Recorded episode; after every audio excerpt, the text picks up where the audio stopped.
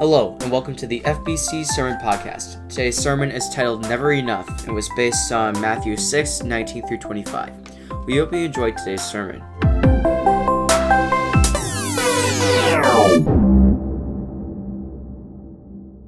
The thesis for this morning's message is that if we chase after the idols of our culture, now let's remember that um, Idols are not simply ancient statues that primitive peoples bowed down to, but our culture is filled with idols.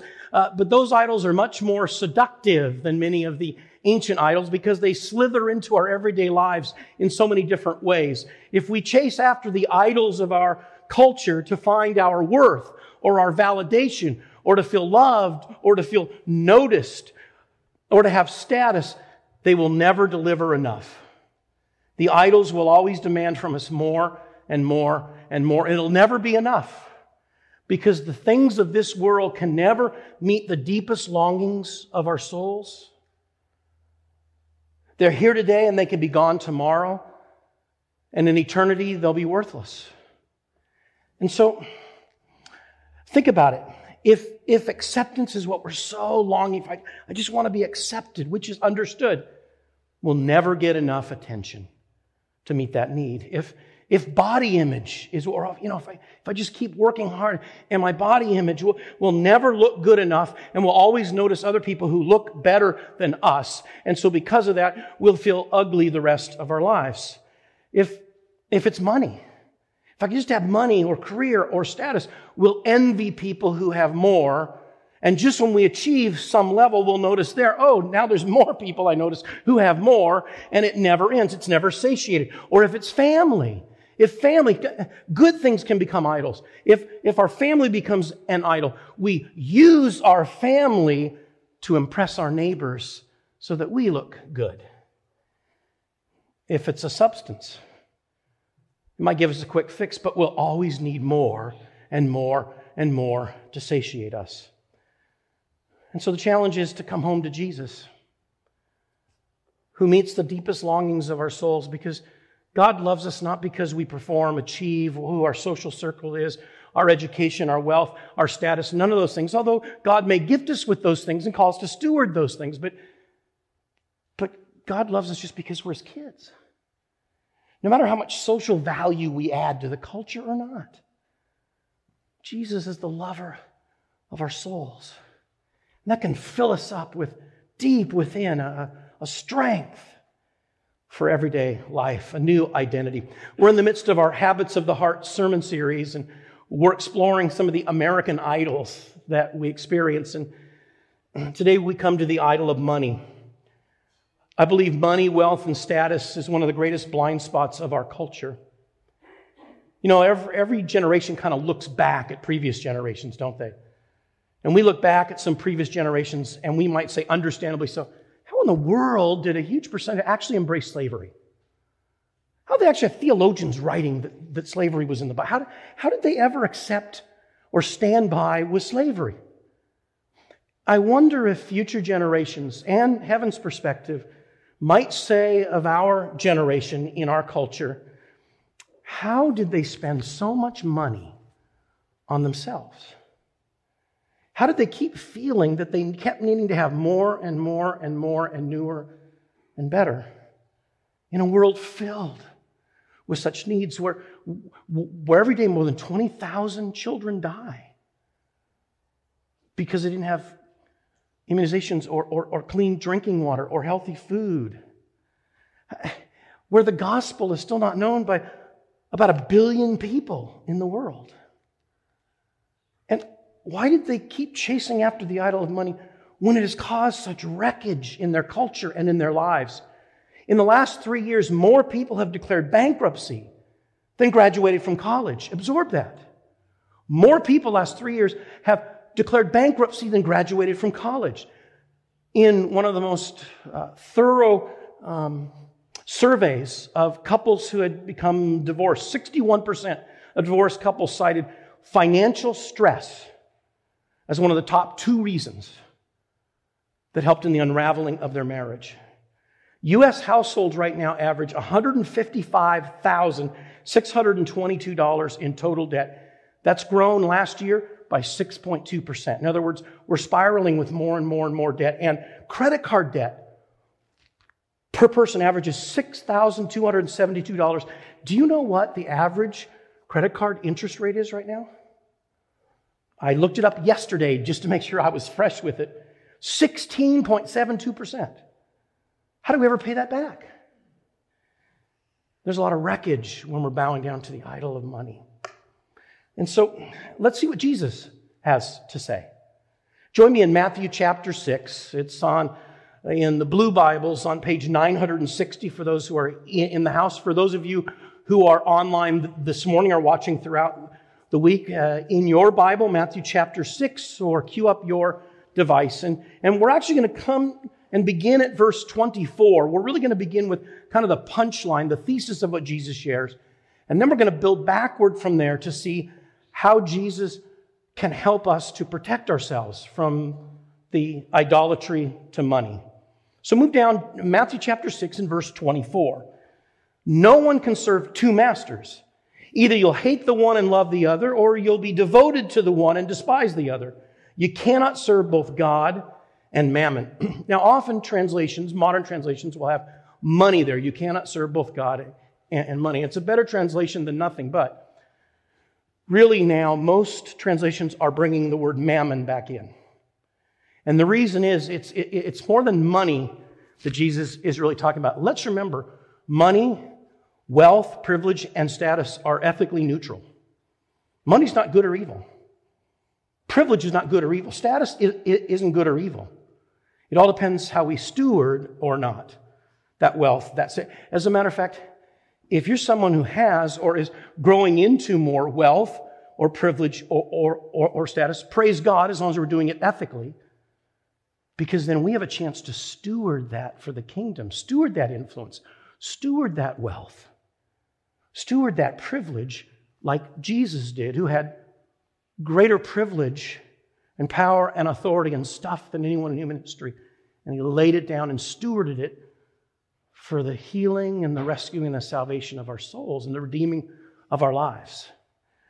But, but the word mammon's fascinating because it comes from the Greek word mammone, and it literally was an ancient idol that people would bow down to.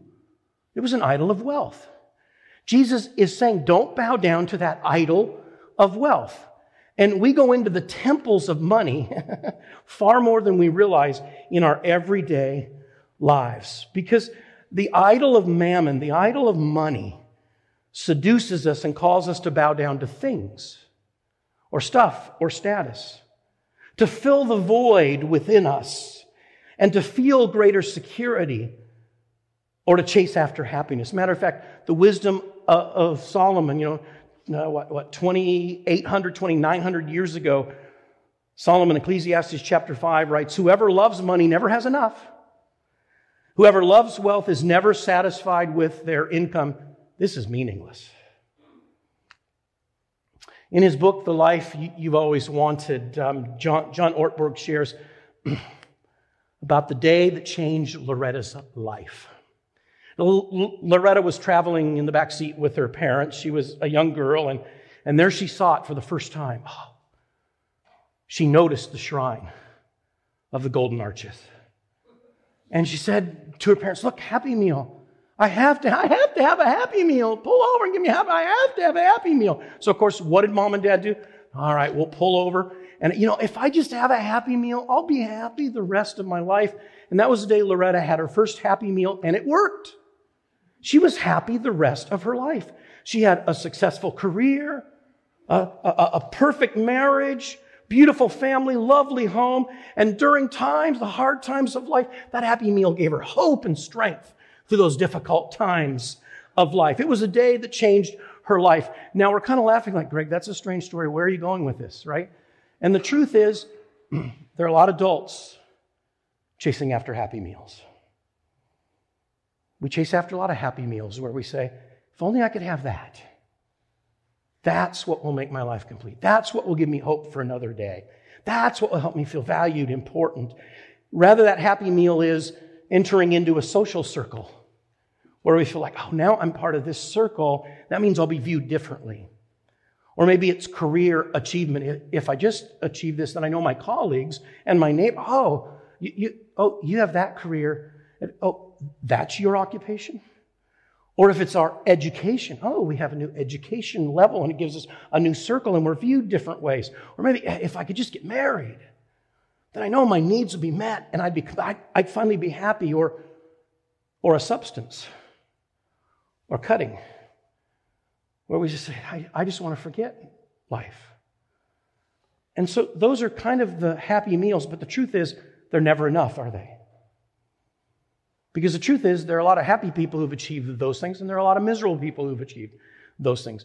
There are a lot of miserable people who haven't achieved those things, but there's a lot of very happy and content people who haven't achieved those things. So those might be good pursuits, but as soon as they become idols, we look to our meaning, our purpose, we look for life there, we look for our identity there, and it ends up being, like I mentioned earlier, like a mouthful of gravel. How do we protect ourselves? Now, now let's go back up to how Jesus brings us into his, his thesis. Move up to verse 19. How we protect ourselves from the idolatry of money. verse 19 Do not store up for yourselves treasures on earth, where moth and rust destroy and thieves break in and steal. No, store up for yourselves treasure in heaven, where moth and rust do not destroy and where thieves don't break in and steal. For where your treasure is, that's where your heart will be also. We can probably relate to just these three examples Jesus has given about how quickly treasures of this world can fade. He says moth, rust, and thieves. We could probably put a thousand other things in there, couldn't we? But he begins with moths. I'll never forget, I was lecturing, it was the fall semester at a seminary on the West Coast before uh, moving here. So this is probably 25 years ago. And uh, it was the fall semester, and I pulled out my favorite sweater from the closet. I had purchased it in Vancouver, BC, um, on an anniversary trip with Carolyn. It, it was a beautiful kind of, kind of a Scottish woven. And, and, I put it on, and I gave, I'm sure, a really good lecture, and the students were engaged. And, and then afterwards, I actually looked at myself in the mirror. And there were like four or five big chew holes in that sweater. You could see the white shirt underneath. I'm like, oh my goodness.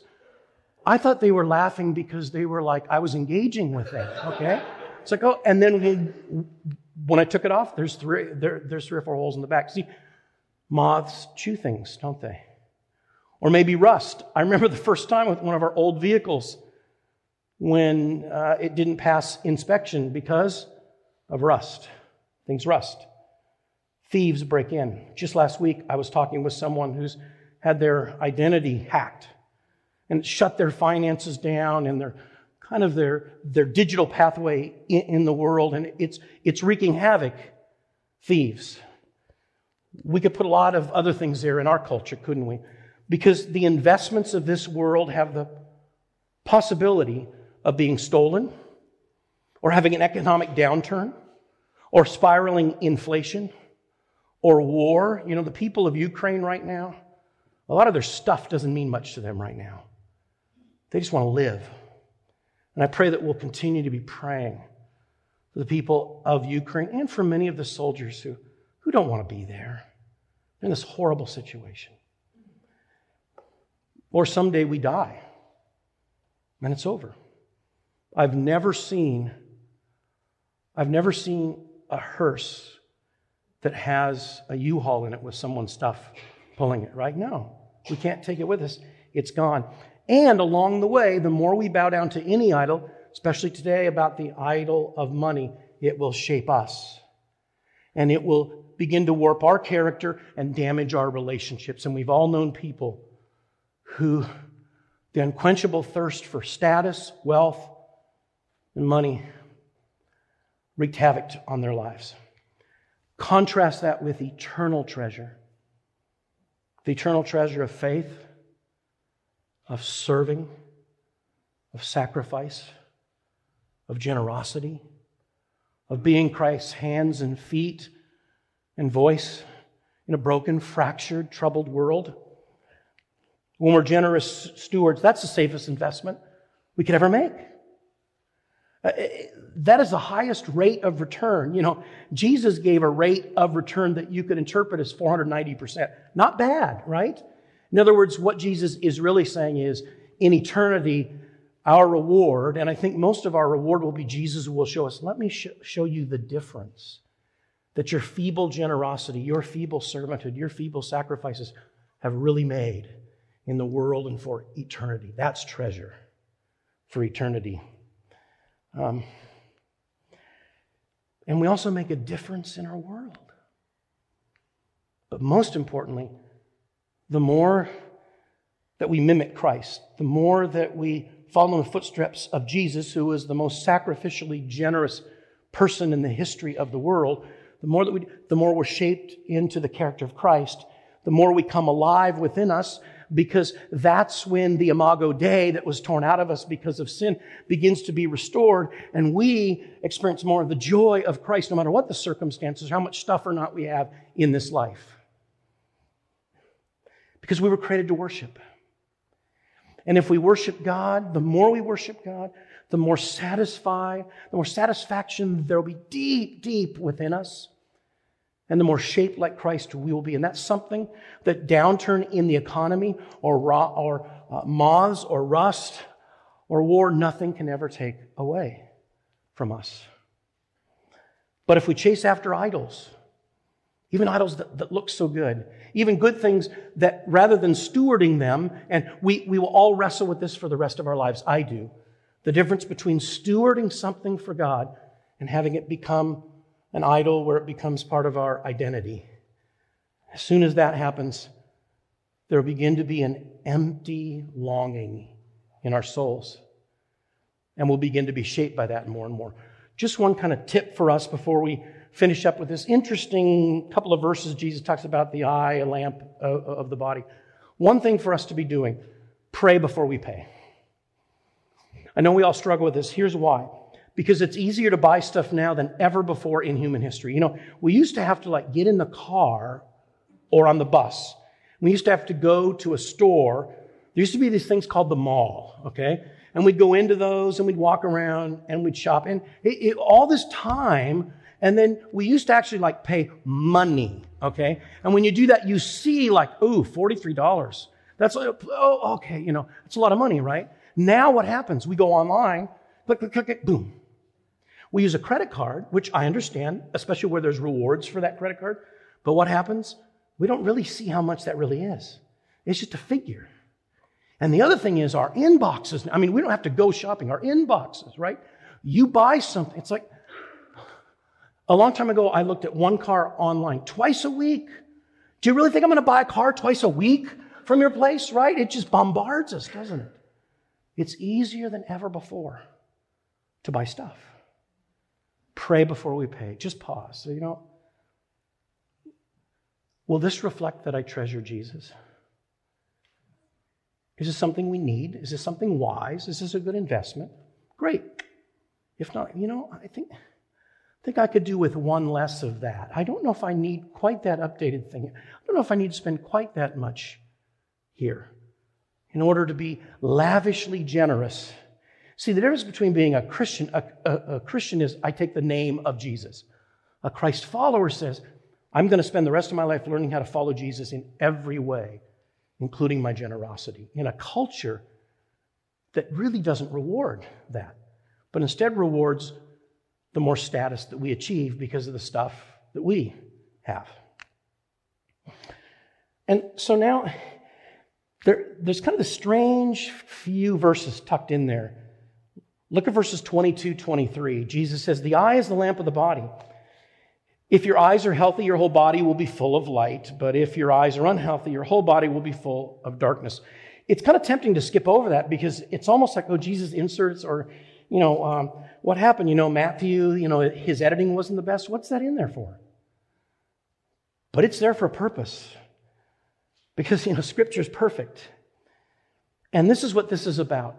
Greed is one of the most stealth things in our world. See, I know when I have um, committed most sins, right? I know when I've committed adultery, right? I, I, I don't kind of afterwards go, oh, wait a minute, you're not my wife. Oh, how did that happen, right? That doesn't happen. I hope not, right? We know when we've lied. We know when we steal. We know if we were to kill someone, right? But greed, greed is stealth. Greed takes us to slow down and ask, what are my eyes captivated by? What is being illumined? Right? What does a lamp do? A lamp illumines. A lamp helps us see what we couldn't see before. And what Jesus is really saying is the eyes are the lamp, really, of the affections of our heart. Whatever the affections of our heart, that's what our eyes will notice. And so we have to really dig down and ask, what are the affections of my heart? Has Jesus been supplanted from the throne of my heart? If so, my eyes are going to seek after all kinds of things to fill that void. But the more that Jesus is on the throne of my heart, which takes every day, all of us, I wrestle with this, all of us. Jesus, help me to have you on the throne of my heart. Help me to look through a biblical worldview. Help the affections of my heart to be shaped by my love for you. May you be the greatest treasure of my heart. And this is difficult. And so, what we really are praying is God, would you show me? Give me eyes to see when I'm bowing down to the idol of money. God, help me to see if I'm discontent comparing myself to someone else. God, help me to see if I'm just following a culture of greed. Because here's the truth to kind of begin to wrap this up. Just when we make it to that next place, just when we make it in that big career move or advanced education or we move into that neighborhood or we have more professional friends, that's as soon as our eyes will notice, wait a minute, some of them now who I'm hanging out with, some of them who I'm now working with, some of who I live in the neighborhood now, some of them have bigger houses than me. Wait a minute. Uh, some of their kids go to better schools. Some of them have more professional clothing. Some of them have more glitzy gadgets than me. And so what do we do? We begin to arise to match that. And that puts us into the next kind of socioeconomic place. And then what happens? We begin to notice, wait a minute, and we spend all our lives doing that. And it's stealth. We don't even realize it because we're living the American dream. That our culture and and, and, and advertisers are guiding us to want to experience. But that's not the kingdom dream. The kingdom dream is that we be some of the most radically generous people on the face of the earth. So here's kind of a test for us of whether money has power over us. Do we envy wealthy people?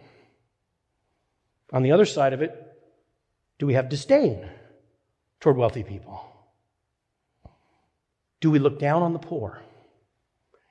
As if if, if we hadn't been born in some of their situations, like we wouldn't have some of the same challenges. I'm just going to mention this and, and then wrap up. So I'm really proud of my parents because they, they grew up poor, so poor that one of my parents was um, constantly on the edge uh, of, of losing their home. Okay? And my father worked hard from like junior high on. He worked for a nursery. He worked hard. He put himself through school. Then he was drafted because he'd gone to college first in, you know, family ever to go to college. He was an officer, came back, became an accountant. Great life. I'm proud of my father. But I also realize where they lived in Tacoma, Washington, if my father had been black, or my father had been Latino, or a myriad of other things, of ethnicities, I don't think he would have gotten that job in those days at that nursery. I don't think he would have gotten into the University of Puget Sound. He would not have been an officer in the military. Do we look down on people who are poor as some kind of status rather than seeing people in the image of God? And finally, another sign of whether money has power over us is if we don't give sacrificially like Jesus. See, it, if we give excess, that's nice, but imagine if Jesus only gave excess. Imagine if Jesus said, My blood, hmm, you know, I'll give 10% of my blood for, for 10% of people. That's bad news. But what did Jesus do? He was the wealthiest person in human history, all the wealth of heaven. And he laid down himself. See, anytime we sacrifice, it's kind of like fasting. I struggle fasting. For me, fasting is slowing, not fasting. Just, oh, Okay? But the design for it is that we feel that pain. And it reminds us, oh, yes, Jesus, this is a fraction of your pain for me. See, every time we disrupt our lives in any way, obeying or being generous or sacrificing, it's just a hint. It, it's a godly moment. It's a hint of, like, oh, now, now you're beginning to get just a hint of what Jesus sacrificed as he gave his whole life for us. So, wrapping it up, why do we treasure Jesus? Why, why treasure Jesus? Why obey God sometimes when it's hard? Why have some delayed gratification? No, idols do sometimes give us instant gratification. It's just that they don't deliver in the long term. Why would I, why would I have the number one thing on my finances be my, my tithe or whatever it is that God calls it? Why, why in the world would I do that? Because Jesus so treasured you. That Jesus so treasured you that he sacrificed to become human and left behind the glory of heaven. We're looking forward to being transported to heaven. Jesus went the other way, became one of it, downwardly mobile. And then Jesus sacrificed his life on the cross because he so treasures you and me. One of my favorite hymns, top, top 100 hymns, is How Deep the Father's Love for Us. Just hear the first stanza. I'll say it, I won't sing it for you, okay? How deep the Father's love for us, how vast beyond all measure, that he should give his only Son to make a wretch his treasure. Jesus treasures you and me and did whatever it took to bring us home. I pray Jesus will be the greatest treasure of our lives as a thank offering to the lover of our souls. Thank you for listening to this podcast. If you are interested in learning more about what we do here at FBC, please visit our website, fbcamherst.org. Also, consider subscribing to this podcast so you can get a notification when our weekly sermons are posted. Again, thank you for listening to this podcast. Have a great day.